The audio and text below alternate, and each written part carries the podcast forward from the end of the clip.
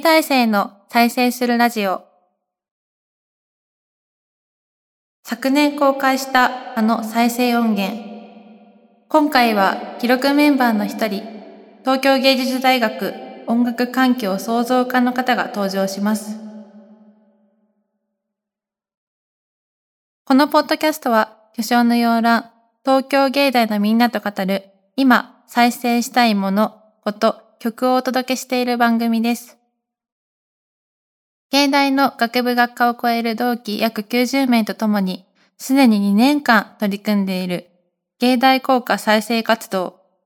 その時々のキーパーソンをゲストにお迎えして、活動のあらすじを追っていく放送の第10回目です。こんばんは、芸大効果再生活動、ポッドキャスト運営の山口朱里です。東京芸術大学音楽学部企画科に在籍しています。芸大生といえば、変人の集まりなんて呼ばれることも多いですよね。一般の方々からすると謎多き芸大生のみんなと共にこの番組を配信してまいります。本日のゲストは昨年度第1シーズンに我々が収録した、そして公開しましたあの再生音源の記録を担当してくださったメンバーの一人、林レミさんです。こんばんは。東京芸術大学音楽学部音楽環境創造科の林レミです。はい。林さんは私と同じく2020年度に一緒に入学した同期です。どうぞよろしくお願いします。はい、よろしくお願いします。はい。まず皆さん、音楽環境創造化とは、となった方いらっしゃいますよね。森崎さんの回でもご紹介しましたが、王冠には音響、創作、アートプロデュースの3つのプロジェクトに分かれています。林さんは普段どのプロジェクトに所属していらっしゃるんですか？と私は創作っていうプロジェクトに所属しています。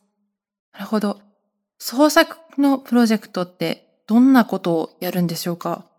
例えば授業ですと、なんか音響作品創作演習とか音楽理論あ音楽理論演習っ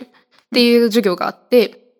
うん、えっ、ー、となんか実際にスタジオとかホールで作品を作ったりあとは作曲をしたいっていう学生だったら、えっ、ー、と理論のことを学んだりとかうん、そういう実践的な授業が多いっていうプロジェクトになっています。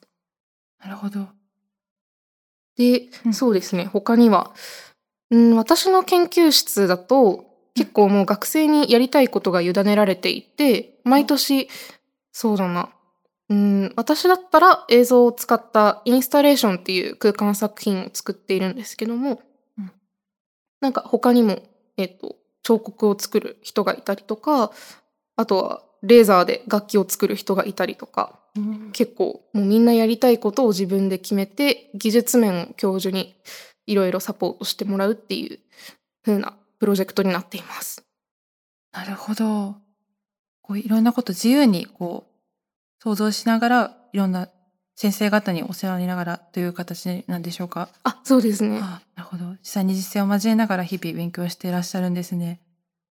ちなみに少し時を遡ると、入学直後からちょうどコロナ禍でオンライン授業だったりと、いろんな大変な時期があったと思うんですけど、その中でスタジオとかホールとかでの実践の授業ってどうやっていたんでしょうか？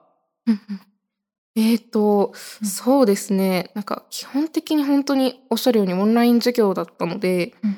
うん、うん。そうですね。ホールを使う授業は本当に2年に入ってからやっとという感じで、うん、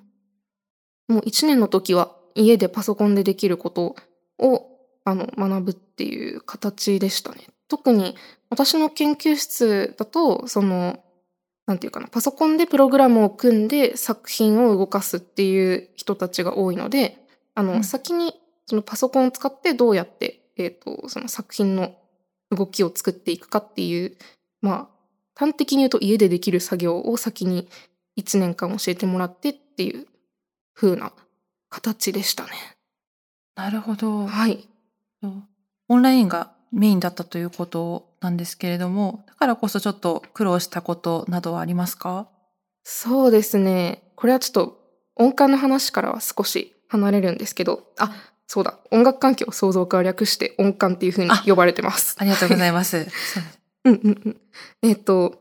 まあ、音感もその音楽学部なので、副科って言ってその楽器を何か一つ演奏してくださいねとか歌をやりましょうねみたいな授業を取るんですけど、はい、それもやっぱりオンラインだったのであの私はピアノを取ってたんですけど、はい、やっぱりオンライン越しで先生がこう、うん、そのパソコン越しの音を聞いて想像するとみたいな形でそのレッスンをしてくださるんですね。なんかそれがやっぱ実地でやらないとどうにもなっていう風な、そうですねちょっとそれは苦しいなって思ってた時はありました。なるほど。はい。それはそれはもう2020 1年生の時そうです。あ、1年の時でしたね。2020年はやはりそうですねやっぱり実技の演奏においてもオンラインでの授業が多くて、なかなかこうやっぱり対面での演奏とオンラインとではギャップがありますし、うん、なかなか全然違ってきますよね。うんうんうんはい、今実際に勉強なさっていること、うんうん、どんなようなことをやられてるんでしょうか？そうですね。うん、作品の制作を行ってるんですけども、うん、まあ、先ほども申し上げたように映像を使ってその空間をどういうふうに作品にしていくかっていうことをしているんですが、うん、うん。なんか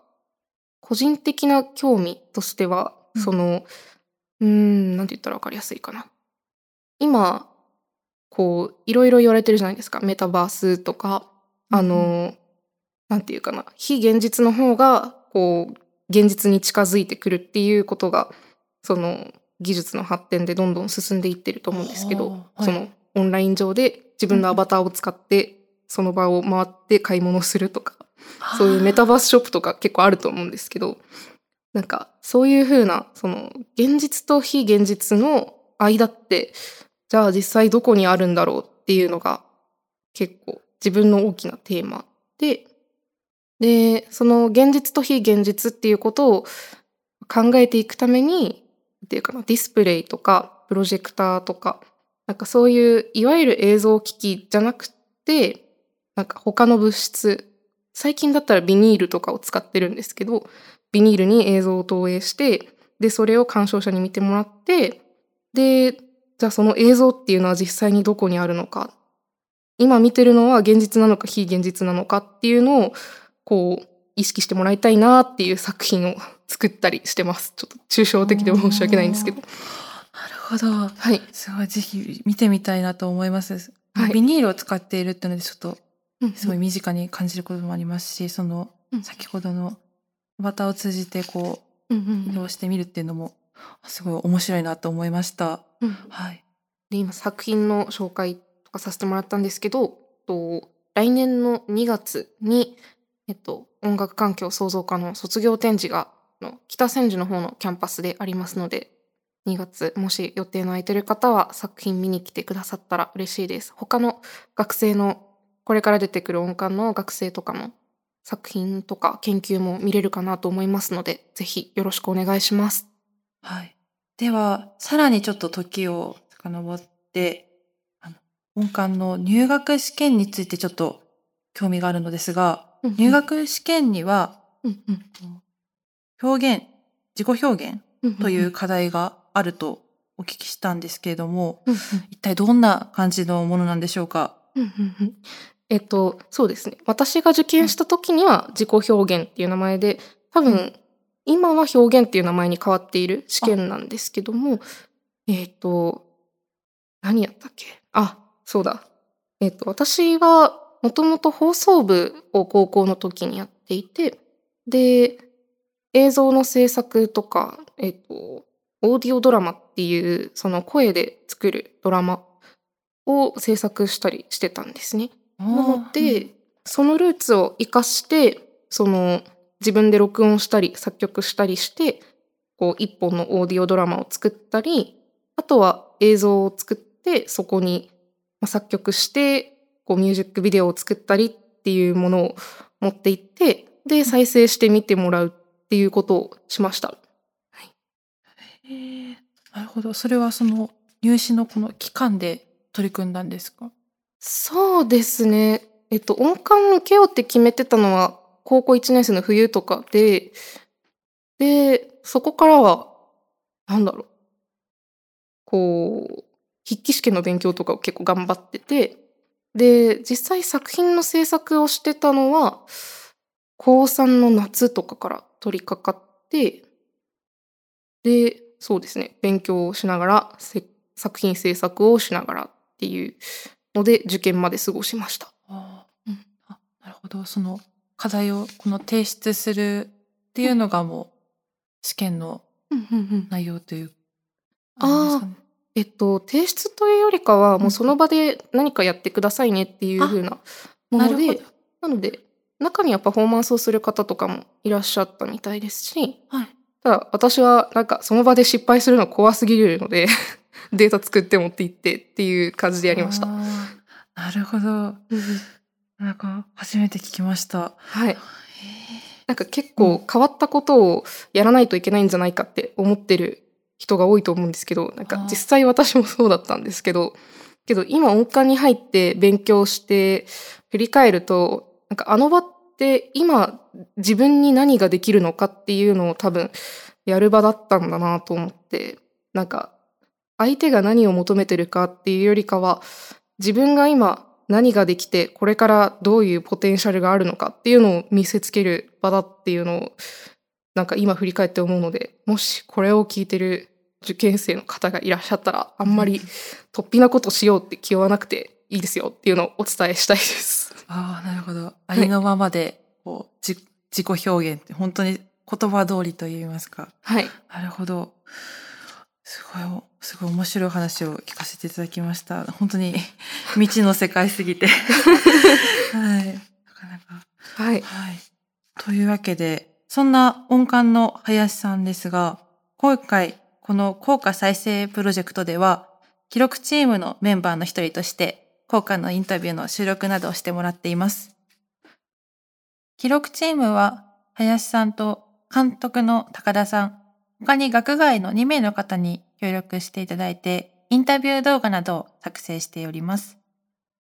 実際にこのプロジェクトを2年間記録チームとしてやってきて、どうでしょう？あそうですね。はじめはその監督の高田さんに誘っていただいて、で、お手伝いしますっていうふうに、えっ、ー、と、関わっていくようになっていったんですけど、うん、ん、結構そうですね。他のチームがどうかはあまり把握してないんですが、最初の方は結構この効果をどういうふうにこう外に見せていきたいのかっていうのが結構みんなわからない状態で、なんだろう。私は結構もう効果を作品として仕上げたいっていうふうにあの思ってるんだろうなって考えてたので、そのこうインタビューを取っていくっていうことはなんかどういうことなのかとか、なんだろう。そういう誰のために何をするのかっていうのを結構最初は熱く会議していた記憶があって。でそれは結構そうだな。しかも効果ってその昔あったものかつてあって今なくなっているものだしそれを我々が関わってやっていくことってどういう意味があるのかっていうのを結構なんだろうな。あまり考えないまま参加してたんですけど、もう入ってすぐのミーティングでそれに直面するっていう風な形だったので、そうですね。自分が関わっていくものについてをきちんと考えるいい機会になったなというふうに思っています。なるほど。やはり最初はこういろんなこれから何をしたいとかっていうこう関連性を考えるのもつながりを考えるのも、なかなか想像するのは難しいですもんね。うんうんうん、そうですね。ですよね。うんうん、それから効果がこうやって再生されていく過程をここまで見てきていらっしゃったと思うんですけれども、うんうん、それについてどう思われますか？そうですね。うん、なんか私も結構忙しくて、うんうん、あの関われない時期っていうのがこうあったんですけども、こう時が経っていってで高田さんが中心になって動いてこういろんなものが形になっていくのを見ていてあこれがなんだろうまずはこれが高田さんのやりたかったことなのかってこう納得まあちょっと納得しちゃったみたいなところであってでちょっと言い方があれですけどね。えっ、とそうだな。でなんだろう。結構最初はうん今何十年単位で効果がない中で芸大が運営されてきてでそれで別に特段何もなく過ごせているっていう中であえて効果を復活するっていうことってなんかどういうことなんだろうって私は結構疑問だった方なんですけど、はい、うーんなんだろうな。今こうやってたくさんの人が動いてで効果をこう周知していってっていうのを見てるとあなんかこうやって人がより集まって何か一つのことにこう協力して力を合わせるっていう、うん、なんかその凄さっていうのをこう痛感させられたというかなんだろう自分がそういう集団で何かをやるっていうことを見くびってたんだなというかこうハッとさせられたような感じでした。なるほど、はい、そうですね。いろんな家庭を超えて、うんうん、そうですね。いろんな芸大生でこうして国家再生されていますもんね。うん、ちなみにこの記録チームの一員として芸大効果再生に携わって、原さんから見た芸大生どんな人たちでしょうか？ああそうですね。芸大生どんな人たちか。うん、ん。印象的なことがもしあったとすれば、そうですね、うん、やっぱり関わっている人たちそのインタビューで何人か芸大生のコメントを収録させてもらったんですけどうんやっぱりみんな信念があるというのは共通してるなと思いました。っていうのは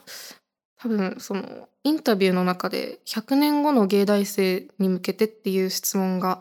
あったんですけどねなんだろうその中でみんなそれぞれ言ってる内容は少しずつ違うけどこうみんな自分のやっているその専門のことがすごく好きで、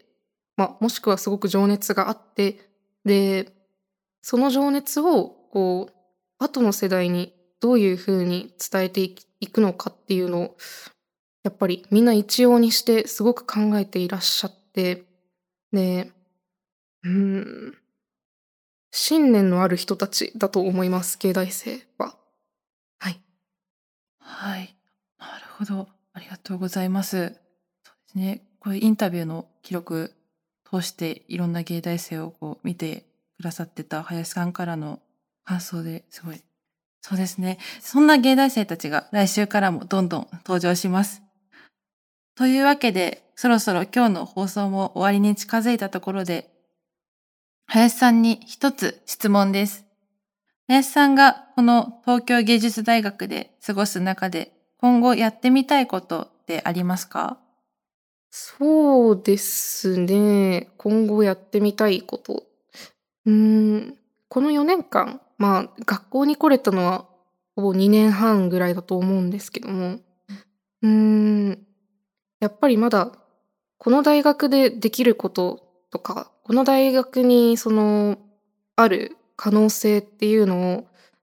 まあ、当たり前ですけど4年では到底見切れた実感っていうものがやっぱりなくて、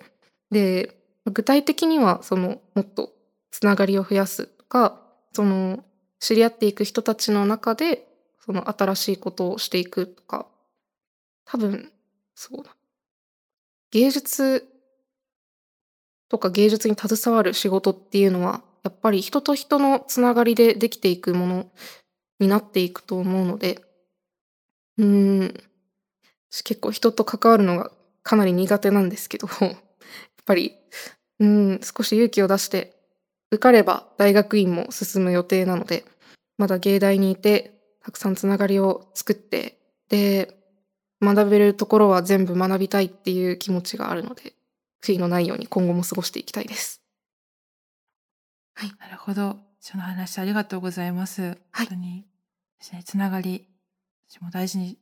そしてそれこそこの効果再生でいろんな学生がいてっていうことでつながりがたくさんあったと思いますけども、うん最後に林さんこの